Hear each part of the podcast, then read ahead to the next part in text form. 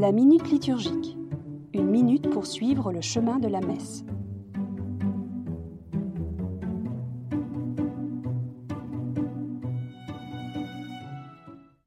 Alléluia. Un mot hérité de la langue et de la prière juive. Littéralement, il signifie louer Dieu.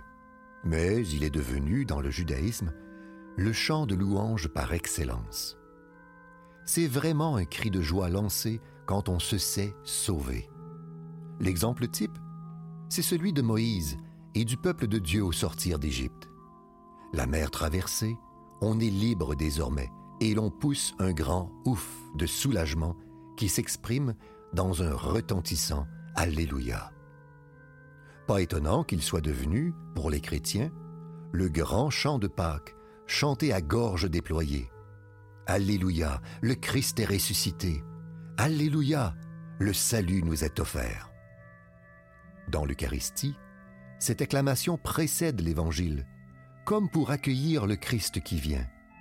C'est un Alléluia pascal. Puisqu'il s'enracine dans la foi, en la présence du Christ et l'aujourd'hui de sa parole. Alléluia. Le Christ est vivant. Alléluia. Il nous parle au présent dans nos vies.